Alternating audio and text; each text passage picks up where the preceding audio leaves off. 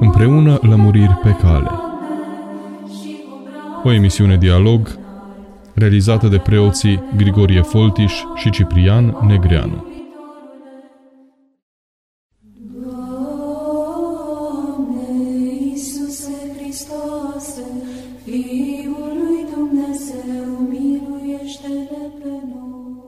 Bun găsit, dragi radioascultători!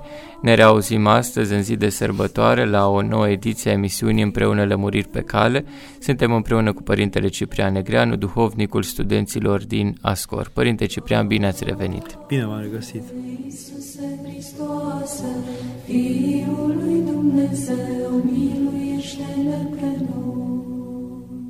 Iată, suntem în a doua zi de Crăciun am vrea să discutăm puțin despre nașterea Mântuitorului Iisus Hristos, poate câteva aspecte mai puțin știute și să facem, așa cum zicea emisiunea, să lămurim anumite lucruri. Și aș vrea să lămurim astăzi puțin lucrurile în mod cronologic. Care e cronologia evenimentelor nașterii Mântuitorului? Fiindcă noi sărbătorim de Crăciun, noi credem că toate evenimentele s-au întâmplat într-o singură zi, ceea ce e absolut imposibil. Există o cronologie despre care e bine ca radioascultătorii să știe. În primul rând, da, vă mulțumesc. În primul rând, vă spun că a trebuit să treacă 15 ani de preoție ca să încep să înțeleg mai bine. Deși mă socoteam printre preoții mai cititori ai uh, istoriei mântuirii, ai, uh, ai evenimentelor cronologice ce s-au întâmplat atunci, dar uh, cu greu, încetul cu încetul, am început să înțeleg. Și după ce am înțeles, lucrurile mi s-au luminat așa și m-am bucurat foarte mult de ce am înțeles. Unu, aș pleca de la un lucru. Știți că se spune că magii au venit și tot ce s-a întâmplat, cu ce au trăit în Ierusalim, după aceea steaua li s-a arătat din nou și au mers uh, urmând steaua până unde steaua a stat despre unei case și aici e foarte interesant, a stat despre unei case. Da, și a stat despre unei case și noi știm că Mântuitorul s-a răscut într-o peșteră, adică nu ni se spune exact că era peșteră, dar se știe că până astăzi turmele de animale acolo în Betleem, în zona aceea și mai tot Israelul stăteau în peșteri. Și după aceea, tradiția creștină a păstrat acele peșteri, au devenit mănăstiri între timp, acolo s-a și fericitul Ieronim, în peștera nașterii Mântuitorului. Deci erau peșteri, în care stăteau oile, caprele, măgarii, vitele, și erau trei sau patru mai mari în uh, Betleem, după mărturiile vechi, dar și actuale, trei sau patru mai mari, în care toate animalele comunității stăteau adunate acolo, într-un colț al unui om, într-altul altuia, dar erau introduse acolo pentru că erau și ferite de intemperii și de... De aceea, într-un fel, atunci când uh, îngerii se arată păstorilor undeva jos în câmpie, Betleemul pe un deal, unde și acum este Biserica Păstorilor din Câmpia Betleemului și acolo jos în Câmpie și Betleemul pe un deal, când li s-a arătat păstorilor și a zis, iată, cel de care vă vestesc, împăratul, Domnul, stăpânul, Mesia, este culcat într-o iesle, ei au știut unde să meargă. Au știut să meargă la cele 3-4 mari staule, mari peșteri în care stăteau adunate animalele și unde aveau asemenea, asemenea iesle, unde erau asemenea iesle. Nu se spune, poate că au mers la una, la a doua și la a treia tot l-au găsit pe Mântuitorul. Adică ieslele în general erau, erau puse în spate, în fundul peșterilor și acolo mergeau animalele să mai mănânce și nu erau puse în față, că le-ar fi călcat în picioare, le-ar fi și n-ar fi avut timp animalele să mănânce, care ar fi venit altele din spate să le lovească. Erau puse în spate. Deci, cu undeva în fundul unei asemenea peșteri, trebuiau să găsească ei pe mama sa și pe pruncul cat în iesle. Și l-au găsit acolo. Asta era chiar în noaptea nașterii Mântuitorului. El s-a născut într-o peșteră acolo. A doua zi, după cum arată icoana, erau niște rânduieli ritualice în care mama nu trebuia să atingă de prunc, ci niște femei rânduite trebuiau să vină să spele pruncul, de necurăția nașterii, așa erau rânduielile în, uh, în Vechiul Testament și de aceea în icoane apare, dacă vă uitați cu atenție, apar niște femei care spală pe Hristos într-o cristelniță, într-o, într-un vas. Oamenii nu prea înțeleg ce e acolo și zic că îi boteza Hristos. Nu îi boteza Hristos, îi spăla după rânduielile spălărilor rituale. Acele nume de femei sunt cunoscute, una era Salomea și cealaltă nu scap acum. Oricum, dar magii nu au venit atunci în noaptea aceea. Magii au venit mult mai târziu. De unde știm că mult mai târziu? Pentru că imediat după ce au venit magii, în noaptea aceea, îngerul s-a arătat lui Iosif și Maicii Domnului lui Iosif și a spus, ia pe prunc și pe mama sa și fugiți în Egipt, iată vin cei care caută viața pruncului. Și atunci, în noaptea aceea, au și fugit. Și în același timp știm că ei au venit la templu, Maica Domnului și cu Iosif au venit la templu la 40 de zile când era aducerea la templu a pruncului întâi născut. Se cerea ca la 40 de zile întâi născut de parte bărbătească să fie adus la templu din Ierusalim. Și știm că la templu a fost întâmpinat de Simeon și de prorocița Ana și toate celelalte. Aceste lucruri au fost la 40 de zile. De aceea am zis că la un timp mai îndepărtat au venit magii. Deci trebuie să fi trecut 40 de zile cel puțin de la nașterea Mântuitorului și eu poate că au fost mai multe, nu știm, nu credem că imediat după ce au venit la templu s-au întors înapoi la Betlehem și au și venit magii noaptea aceea. Poate că au venit după 10 nopți mai târziu. Cine știe când? Nu știm. Oricum, sigur Mântuitorul avea cel puțin o lună jumate, o lună și 10 zile atunci când au venit magii. Cel puțin. Asta mi se pare și că știți că noi privim lucrurile foarte dur și ce, păi dacă Dumnezeu Tatăl îl iubea pe Fiul, de ce nu s-a îngrijit totuși chiar așa un copil de-abia născut să fugă în Egipt? E ceva înfricoșător și pentru mamă, adică n-ai milă de mamă care totuși, ce greu pentru femeia lehuză. Mie mi-a folosit foarte mult să înțeleg lucrurile astea ca să, ca să înțeleg că Dumnezeu a avut milă și de Fiul Său și de Maica Domnului și are milă și de noi în același timp și că nu ne va lăsa în situațiile grele, peste măsură de grele. Așa cum și zice Mântuitorul mai târziu. Și zice, vai de cele ce vor avea în pântece și vor arăta în zilele acelea. Adică el se, gândea, se gândește înainte și la sfârșitul veacurilor ce grele va fi. Oare nu s-a gândit tatăl și la Maica lui Dumnezeu? S-a gândit. Și deci a trecut o lună, o lună jumate, poate două, cel mult trei, mă gândesc, până când, într-o noapte, au venit magii ei au venit noaptea pentru că au trebuit să urmărească steaua până unde vine, ei călătoreau mai mult noapte decât ziua și au, au venit acolo, au văzut unde vine despre casei, au uh, dat darurile și după aceea s-au retras într-o peșteră în apropiere unde care s-a păstrat acea peșteră unde s-au retras magii, acum e o mănăstire deasupra și ca să doarmă și în toată noaptea aceea îngerul s-a arătat și magilor și lui Iosif și a sfătuit pe magi să plece pe alt drum, iar pe Iosif să fugă spre Egipt. Asta înseamnă că magii să ne gândim oare când au primit magii semnul, semnul că trebuie să plece la drum și să caute pe fiul de părat care se naște. Și cu siguranță nu l-au primit cu o lună jumate înainte, adică ei până să ajungă la Ierusalim au făcut poate luni de zile, că mergeau mai mult noaptea, iar ziua stăteau pe loc pentru că ei mergeau după stea. Și au fost, cum au venit la Ierusalim triști, pentru că la un moment dat li se ascunsese steaua și nu se mai arăta pe cer. Adică ei probabil că au petrecut pe drum 3, 4 luni, nu știm, așteptând și mergând încetul cu încetul după acea stea pe care o vedeau.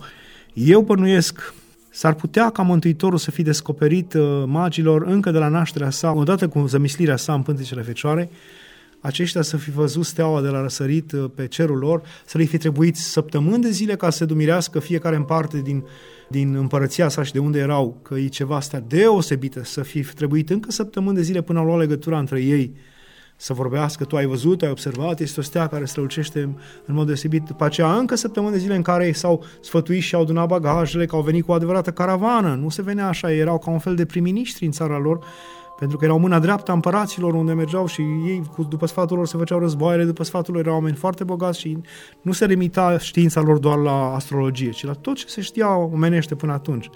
Și de să zicem că au fost două, trei săptămâni până au observat steaua și au înțeles ce cu ea. Două, trei săptămâni până când uh, au luat legătura unii cu alții de la depărtări, cum erau ei unul cu altul. Două, încă trei săptămâni până când uh, au, s-au strâns și au pornit la drum împreună, aș zice Cred că trebuie să fie trecut cel puțin două luni jumate, trei, până că au plecat la drum. Și tot acest drum trebuie să-l făcut iarăși în două, trei, patru luni, până când li se arăta steaua, că nu li se arăta, cum se arăta, dacă se arăta, până au întrebat în dreapta, în stânga și să ajungă la Ierusalim, la capătul drumului. De ce au întrebat în Ierusalim? Că poate vă întrebați de ce la Ierusalim au întrebat unde s-a născut pentru voi pruncul acesta. Cumva era de înțeles că din neamul vostru. De unde știau ei? pentru că era ultima țară dinspre apus, de acolo încolo era marea.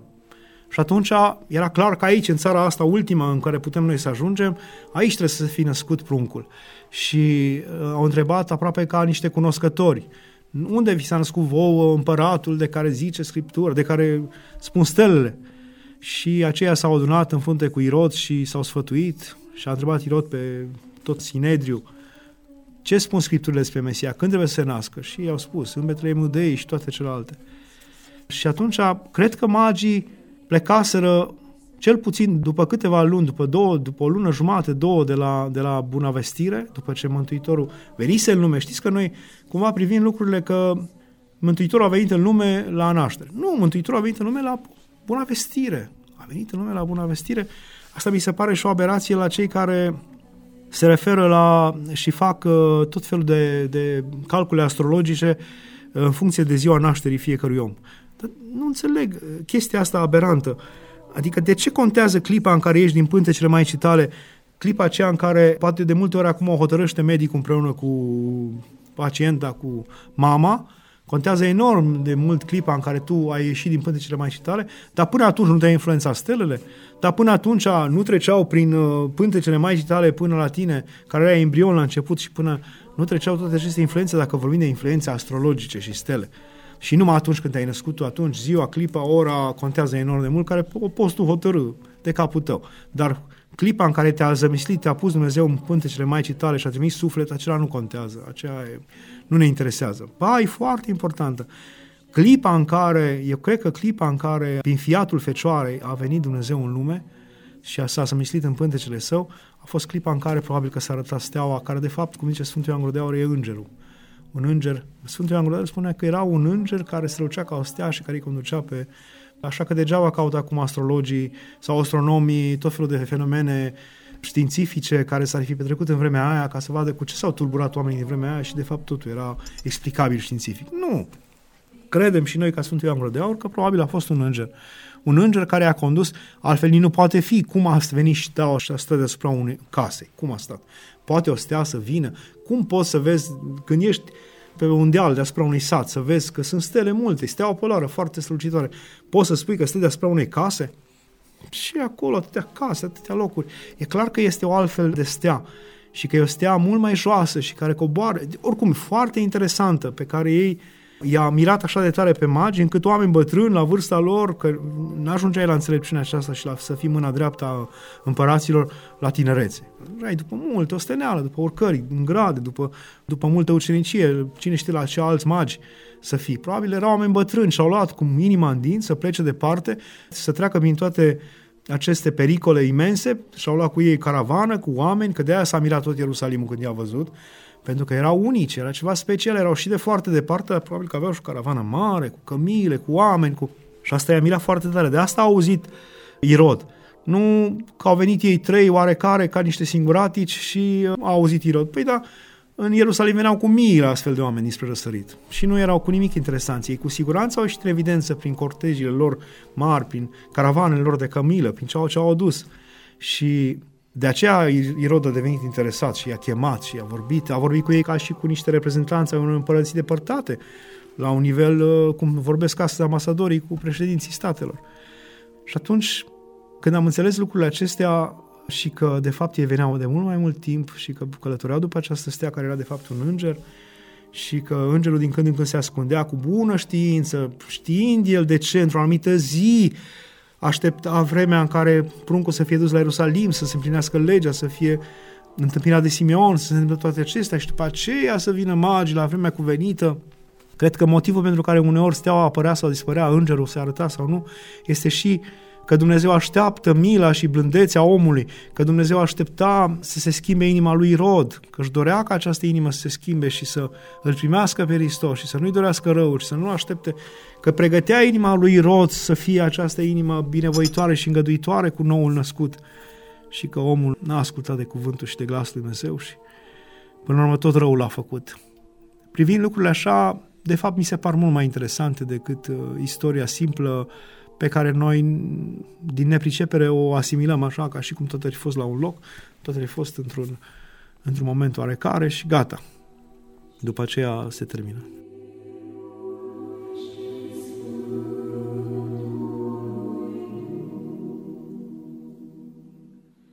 De ce credeți, Părinte Ciprian, că Biserica a hotărât ca acest uh, complex de evenimente și cronologia aceasta atât de lungă, cumva complicată, biserica a pus-o în două sărbători, la Buna Vestire și la Nașterea Domnului. Ar fi fost mult prea greu să se instituie mai multe sărbători sau de ce credeți că s-a ajuns la... Adică de ce? Toate evenimentele pe care le-ați ah. expus le sărbătorim de fapt de Crăciun sau de Buna Vestire. Da. Ar fi fost prea complicat, prea complex. Dar să știți că au fost sărbători și sunt sărbători care sunt mai complexe și care noi le-am făcut mai simple acum în ultimul timp. De exemplu, cum e adormirea Maicii Domnului, care și în Grecia și în Rusia s-au păstrat într-o anumită complexitate, adică pe 15 adormirea și pe 18 este mutarea la ceruri, după trei zile. Și sunt trei zile de în care se știe că Toma după trei zile a venit și a văzut că Maica Domnului nu mai era acolo și se mutase la ceruri și toate celelalte. Exact cum lucrurile au devenit mult mai complexe și legate de patimile Mântuitorului și fiecare eveniment e pus într-o anumită zi, probabil că aici păcat, păcat într-un fel că nu sunt puse mai detaliat. Fel, da. S-a simplificat și așa cumva și credincioșii ar înțelege mult mai bine evenimentul decât din simpla relatare, care nici nu e explicată foarte mult, fiindcă da. nu e timp de sărbători să explice asta. În postul dinainte a Crăciunului se vorbește mult, desigur, despre post, despre pocăință și prea puțin despre aceste evenimente, cum bunăoară de sărbătoarea Paștelui, în săptămânile dinainte, se vorbește totuși mult despre evenimentul da. răstignirii, despre procesul lui Și Isus. se vorbește, de exemplu, cu atât de frumos, se zice, zice înainte de învierea lui Lazar, se zice cu vreo 5-6 zile înainte, nu, patru zile înainte zice, iată acum Mântuitorul a auzit despre moartea lui prietenului său și pașii săi se îndreaptă spre Betania, Betania. spre Betania. Iar iadul se cutremură știind că vine să scoate cu degetul Dumnezeu din iad. Pe, adică era o pregătire, iadul se pregătea, știa ce urmează. Și fiecare zi, și fiecare zi, da. din săptămâna și mare. Și zice, iarăși da. pașii lui se îndreaptă, iată, așa. Și așa mi se pare de frumoasă această așteptare, această pregătire. Păi, cred că de undeva din uh, cel puțin la începutul postului, noi am putea să ne gândim că, de fapt, magii sunt pe drum. Magii sunt pe drum. Steaua călătorește înaintea lor. Sunt conduși spre, spre Hristos. Și că ei, uh, și se termină totul undeva după întâmpinarea Domnului 2 februarie. Deci undeva ei, după 2 februarie, de-abia termină închinarea și după aceea este fuga în Egipt și toate celelalte. Noi le-am adunat toate la un loc și am pus și fuga în Egipt a doua zi sau, da, cam așa e. Da. Și a treia zi închinarea magilor și toate, sau închinarea magilor a doua zi, fuga în Egipt a treia zi și toate, repede, repede. Poate și pentru că este prea greu, era prea greu pentru oameni să poarte, mai ales pentru popoarele primordiale, primare, creștine, care să înțeleagă toate detaliile astea, toate finețele astea, dar, dar nouă ca oameni de sfârșit de veac, de lume, care avem timp, ne-a dat Dumnezeu timp și avem timp să studiem câte 10 ani, câte o știință ca să fim buni medici. Dar ar trebui știința aceasta a mântuirii, cunoașterea Scripturii, care e taina tainelor și bucuria bucuriilor, ar trebui să avem măcar puțină răbdare să o, să o cunoaștem și să nu fim ca niște străini în propria noastră casă sufletească. Și să fugim de superficialitate și să nu citim ca și cum am învățat bună oară medicina, că totuși rămâne o știință superioară. V-aș mai întreba un aspect. Cunoașteți uh, obiceiuri de Crăciun uh, care nu sunt fundamentate biblic și care vin pe tradiție populară și care totuși ar trebui, prin pogorământ le acceptăm, dar totuși unele poate că n-ar fi rău totuși să eliminăm total. Cunoașteți astfel de obiceiuri pe care poate le-ați auzit din no, experiența altora? Un sau? obicei care nu e fundamental biblic este și facerea bradului și bradul în sine, dar el cumva, el a fost mai mult inițiat de luteran și de, de Luther și de germanii nordici protestanți, după care a fost încetul cu încet preluat de catolici, după aceea și de noi. Dar nu e în sine un, un, o tradiție rea, adică este, și m-aș bucura să amintesc oamenilor că de fapt pomul acesta, cum cântă nemții, obrat frumos, obrat frumos cu cetina tot verde, adică etern, care nu, nu mori și care nu înșeli, ești neschimbător, ești același. Acesta închipuie pomul din mijlocul raiului. Asta închipuie pomul din mijlocul raiului și la început țăranii și oamenii obișnuiți agățau chiar mere. Nu știu dacă și bătrânii noștri mere agățau un.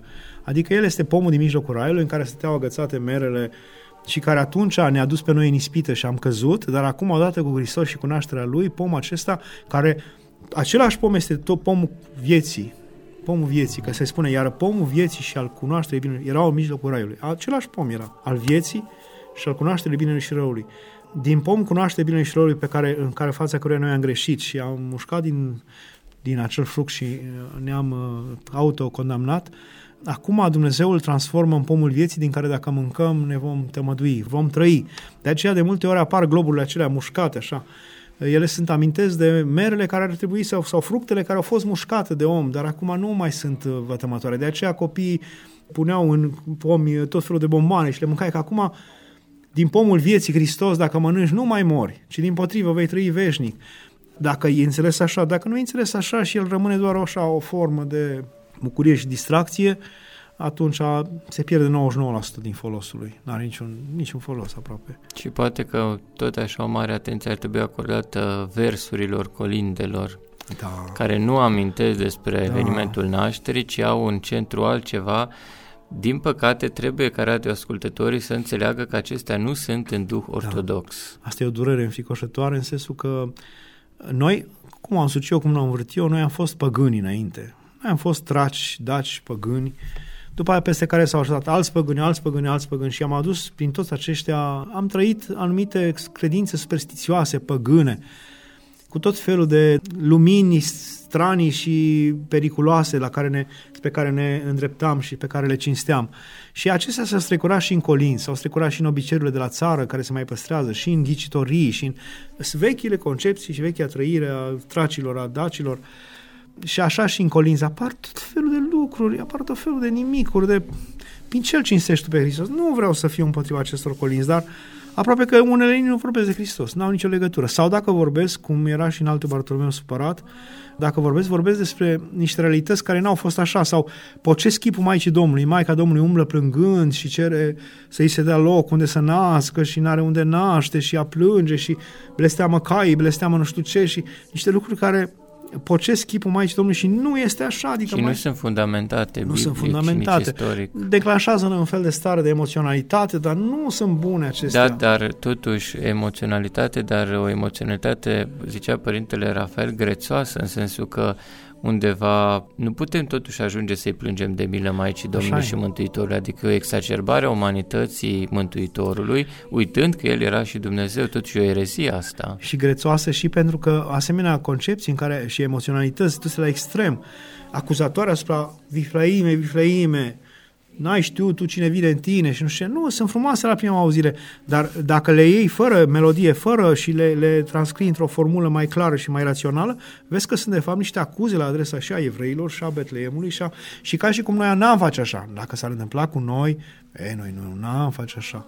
E, ba, am face așa și mai mult decât atât, să știți. Adică, cumva, cred că astfel de gândire, o astfel de gândire și o astfel de raportare greșită la evenimente în care acuzăm Betleemul, acuzăm uh, pe evrei, acuzăm pe toți cei care locuiau în zona aceea, în vremea aceea, și la patim, și la naștere, acestea au pregătit cumva antisemitismul de mai târziu, în decursul veacurilor, dar mai, mai puțin mai din secolul 20. Ne minunăm cum au achesat românii la tipul ăsta de antisemitism așa aspru și dur, cum ne-am pliat noi pe curentul ăsta care venea din Europa și l-am, l-am preluat și noi. Și cred că acest tip de gândire, care pare drăguț la prima vedere și aceste tipuri de colinzi, care par uh, benigne, de fapt au în ele și o anumită doză de nedreptate față și de poporul acela și față de Maica Domnului și față de Mântuitorul, și nedreptate și neadevăr.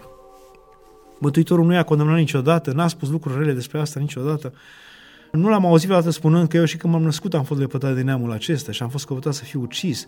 Și noi ne-am găsit noi să acuzăm noi. Da, îi creionăm o imagine pentru care s-ar putea să fim responsabili apoi în fața oamenilor.